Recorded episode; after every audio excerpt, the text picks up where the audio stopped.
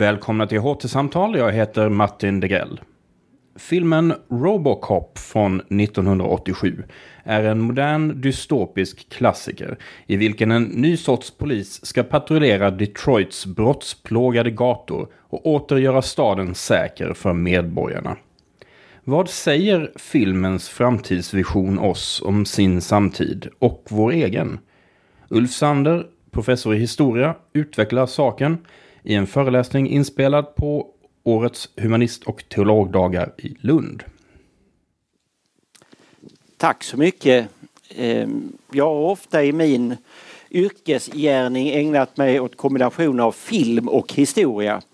Men idag ska jag laborera med att prata om framtid och nutid och historia och hur de här ibland kan få väldigt olika kombinationer. Inte minst i en film som på ytan tycks handla om 2043. Det är så det kommer bli, säger de. Men man kan ta hjälp av science fiction-författaren William Gibson som i sin tur hänvisar till George Orwells klassiska roman 1984. Och vad han säger i uttalandet här bakom är att den blev intressant, inte inte för att den i första hand skulle handla om en oviss framtid utan för att i stort sett alla som läste den här boken förstod att den handlade om nazism och stalinism. Det var vad som hade hänt under andra världskriget som var det intressanta för den här publiken. Och det kan man väl ana också att personen som ni ser vifta där under också tänkte, för det är nämligen regissören Paul Verhoeven som inte alls var förtjust i att göra en science fiction-film. Och han hade faktiskt slängt det här manuskriptet i papperskorgen när hans fru plockade upp det och sa men har du inte förstått att det här är en film som inte alls handlar om en plats långt borta utan om oss här och nu? Och då blev han väldigt entusiastisk och tog sig an det här projektet som ganska många regissörer före honom hade ratat. Men den här filmen har ju haft en mer nutida aktualitet eftersom det kom ännu en nyinspelning. Den allra första filmen kommer 1987 och leder till två uppföljare. Men den allra senaste kom 2014. Och det är som filmkritikern här, Manola Dargis, har sagt att varje generation får den Robocop som den förtjänar eller önskar. Och man kan ju ana här när man ser 1987 och 2014 års varianter att själva designen på framtiden har ju ändrats. 1987 fick man bygga en slags utrustning grundad på en ishockeyspelares skydd. Och Peter Weller som spelade huvudrollen han hade stora problem att överhuvudtaget kunna spela för det var så fruktansvärt varmt i den här dräkten. Och Joel Kinnaman som gjorde 2014 års variant, han hade också en svår eh, inspelningsperiod. Men det såg lite annorlunda ut som sagt. Och det är också annorlunda för de som har suttit i biosalongerna under den här tiden. För mellan 1987 och 2014 så har det funnits många Transformers, Terminatorer och Cyborgs. Så som Robocop, hälften man, hälften människa. Men det intressanta blir med reaktionerna på 2014 års version.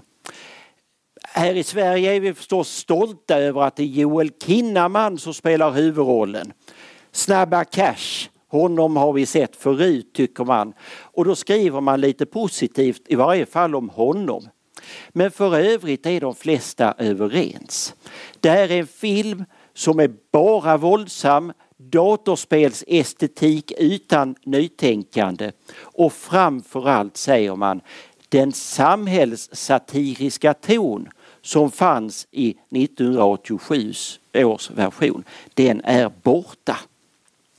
Och det får ännu större tyngd det argumentet av att Paul Verhoeven som ni ser här i lite mer mogen ålder och Peter Weller som spelade Robocop ansluter sig till kritikerna. Det gjorde för övrigt 2014 års regissör också. Han var mycket missnöjd över att han inte hade fått det utrymme som filmbolaget hade lovat honom. Men där stod han med en mångmiljonproduktion som skulle föras i hamn och det gjorde han trots allt.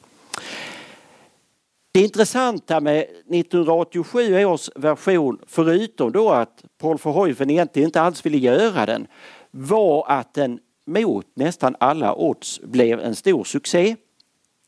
Och att det var oväntat är säkert för att den hade så många komponenter som var svåra att förutsäga. Till exempel att Peter Weller var en väldigt okänd skådespelare och kanske inte den största talangen på området heller. Men det visste man från redan tre år dessförinnan att det behöver inte vara ett hinder. Arnold Schwarzeneggers höjdpunkt som skådespelare är nämligen 1984 just i rollen som en robot befriad från känslor. Där gjorde sig hans skådespelarregister allra bäst. Vad som också är spännande med den här filmen är att den är en version på en väldigt jämställd miljö. Huvudpersonerna är poliser och det är en helt asexuell polisstation där vi inte ser några som helst antydningar till kärleksrelationer eller andra kontakter. Man är professionell, man gör sitt arbete. Men de lever konstant under press de här poliserna för man vill privatisera deras verksamhet. Och allra effektivast skulle det ju vara om man kunde ersätta människor av kött och blod med maskiner. Maskiner behöver inte lön och ingen övertidsersättning då heller. Så att de skulle ju vara det allra bästa. Men det är problematiskt att ersätta med maskiner. Och i filmen visas hur man gång efter annan misslyckas ända tills det kommer fram till Robocop. Part man, part machine, all cop. Som det marknadsfördes som. Och det här är då den nya tidens lagens väktare. The Future of Law Enforcement som vi ser här. Men det handlar som sagt inte bara om framtid här. Vi kan se tydliga inspirationskällor, till exempel Fritz Langs Metropolis, The Day We Earth Stood Still och Terminator med Schwarzenegger som jag redan har pratat om. Och uppe i hörnan så hittar ni ju också Frankenstein. Alltså urbilden för människa och maskin där gränslandet är oklart. Och här finns andra historiska aspekter. Paul Verhoeven är ju bland annat också känd för att ha skrivit en bok om Jesus. Och Kristussymboliken är väldigt uppenbar i den här filmen. Den översta bilden till vänster visar när Alex Murphy, som är polisen som kommer att bli Robocop, när han avrättas. Och det här sker visuellt väldigt likt Kristi korsfästelse på det här viset. Och så småningom så kommer han ju till liv igen fast som en maskin. Återuppståndelsen. Och det är ju det som anspelar på här. I den här återuppståndna versionen så är han ju också väldigt lik Galahad, riddaren från kung Arthur-sagan. Han som är på jakt efter den heliga graal, koppen som Kristus har druckit ur. Och i mytologin om Galahad så är han den främste av riddarna. Han som i skinande rustning och utan att fundera på egen vinning strävar år efter år efter att finna det allra heligaste. Och det är ju den funktionen som Robocop har på Detroits gator. För det är ju här filmen utspelar sig. Han hjälper svaga och värnlösa för att Detroit i den här filmen är en stad som är på väg att gå under av kriminalitet. Här är en våldsnivå som är närmast ständigt förekommande. Den är alltid påtaglig i den här filmen. Och den görs väldigt tydlig genom den här psykopatiske skurken Clarence Bodecker, spelad av Kurtwood Smith. Och här kan ni se hur historien går igen på ett annat sätt. Redan 1944 hade man använt Heinrich Himmler, SS-ledaren, för att ta fram en sällsynt obehaglig person. Och ni här som nu går i gymnasiet, om ni tycker att era lärare är lite taskiga, så se hets. Så får ni se en som är mycket värre än vad ni någonsin kommer att råka ut för. Och denne Caligula, han är då en slags Himmlergestalt. Och för Hoiven, det vet vi också, han använde Himmler för att sätta på de här glasögonen på denne Clarence Bodecker. Människor skulle närmast instinktivt förstå att det här är en synnerligen ondskefull och känslokall person. Och det är ju också Dick Jones, spelad av Ronnie Cox, som är vice direktör för bolaget Omni Consumer Products som vill ta över Detroit. Han säger bland annat det här I say good business is where you find it. Och det här kan vi också säga att det är ingen slump att den här filmen fick en sån fräschör som den fick. Eftersom Paul Verhoeven var nederländare och ser hela det här amerikanska samhället med en europeisk blick och med en mycket ironisk blick. Även i valet av skådespelare. Ronnie Cox hade fram tills den här rollen, eller Total Recall som också kom i de här trakterna, i stort sett bara spelat godhjärtade advokater. Men med hjärtat på rätta stället. Och här kommer han som inkarnationen av djävulen närmast.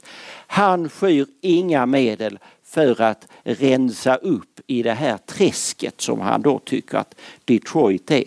Och bakom skymtar ni ju en annan helvetesmaskin där inte ens ett uns av mänsklighet finns kvar.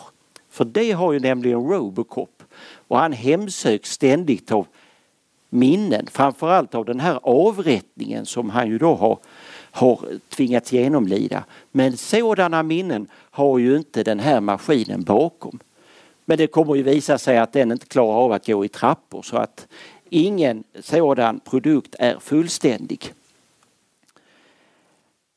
Man interfolierar i den här filmen nyhetssändningar och reklaminslag som en ständig referens till det konsumistiska USA som Paul Verhoeven och hans filmteam ser framför sig. Till exempel nyheter om att södra USA är invaderat av Mexiko. Att Sydafrika står inför ett kärnvapenkrig. Ett Sydafrika som fortfarande styrs av en apartheidregim. Eller så kan man ju spela det nya nöjesspelet Nuked där kärnfamiljen sitter och spelar kärnvapenkrig. Allt detta finns där för att ge en slags resonansbotten till det här samhället som tecknas. Den som räddar Robocop är hans forna partner, spelad av Nancy Allen. Och hon var också ett intressant skådespelarval.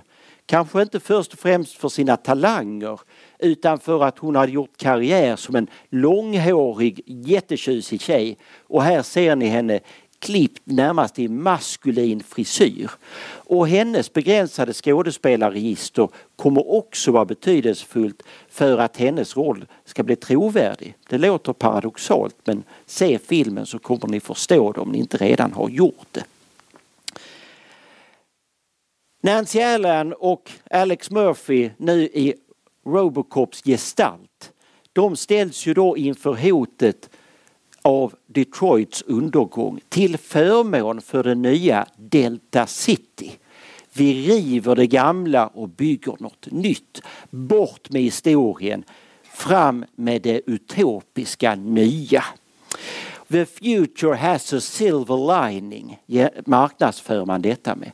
Alltså undergången har ändå något positivt att erbjuda. Den här repliken den fick nytt liv 2013. Och vet man sin nära historia så inser man att det är året då Detroit går i konkurs. Det här hade vi kanske inte riktigt trott heller skulle vara möjligt, att en stad är bankrutt. Man kan inte betala ut löner längre, man kan inte göra någonting. Och här står alltså denna amerikanska miljonstad inför undergången. Och det här har ju också att göra med att bilindustrin i USA har gått in i ett skede där den är på väg att dö ut. I varje fall tycks det så i det tidiga 2000-talet. Sedan repar man mod. Men Detroit, det är ju Motor City som den kallas också. Denna stad som har haft en sådan blomstrande storhetstid en gång i världen. Och här kan man säga att framtidsdystopin från Robocop och realiteterna i Detroit sammansmälter efter millennieskiftet, eller redan ett tag dessförinnan. Det här är nämligen inte bara Motor City, det är också Crime City där Detroit under många år leder, om man får ta till det ordet för det är ju inte så, så bra i sammanhanget, leder statistiken över begångna mord och brott begångna i USA.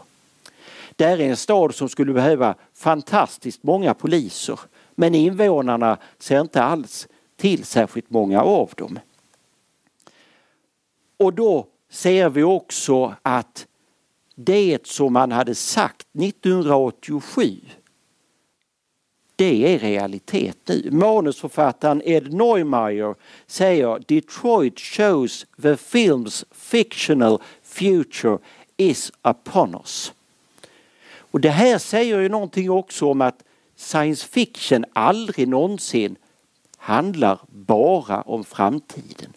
Precis som all annan film som ibland då kan sägas utspela sig långt tillbaka i tiden aldrig bara handlar om den perioden, om det nu är antiken eller medeltiden eller vad det är. Filminspelningens värderingar, de finns med här hela tiden. Och i det här fallet har det ju då lett som i Detroit där man kan hitta graffiti med Robocop som en slags verklig gestalt. Han ska vaka över oss. Men det har gått ännu längre. 2011 så startades ett initiativ med en insamling för en staty över Robocop. Tanken var att den här skulle blivit invigd 2014 när nyinspelningen hade premiär. Men man hade under lång tid eh, problem eftersom Detroits dåvarande borgmästare tyckte att det här är inte en bra symbol för oss. För det kanske skulle betyda att vår nuvarande polis inte kan ta hand om medborgarna och de brott som begås mot dem. Och det var där som Detroits invånare sa att men du har missförstått alltihopa. För det är nämligen så att vi upplever det som att vi inte är trygga i vår stad. Så hellre en fiktiv robotpolis än ingen alls. Och i februari i år så togs det sista beslutet som gör att den här eh, statyn snart kan bli förverkligad. Så Robocop kommer då vara utbytt från plåt till brons. Och där är han kvar framöver skulle jag tro både som en turistsymbol men faktiskt också som en Kristusliknande karaktär så som han också framträder i filmen från 1987. Så att det är 30 år sedan att filmen spelades in det är ju egentligen ett väldigt kort tidsavstånd. För den är här. Historien är nu och det är framtiden också. Stort tack för visat intresse.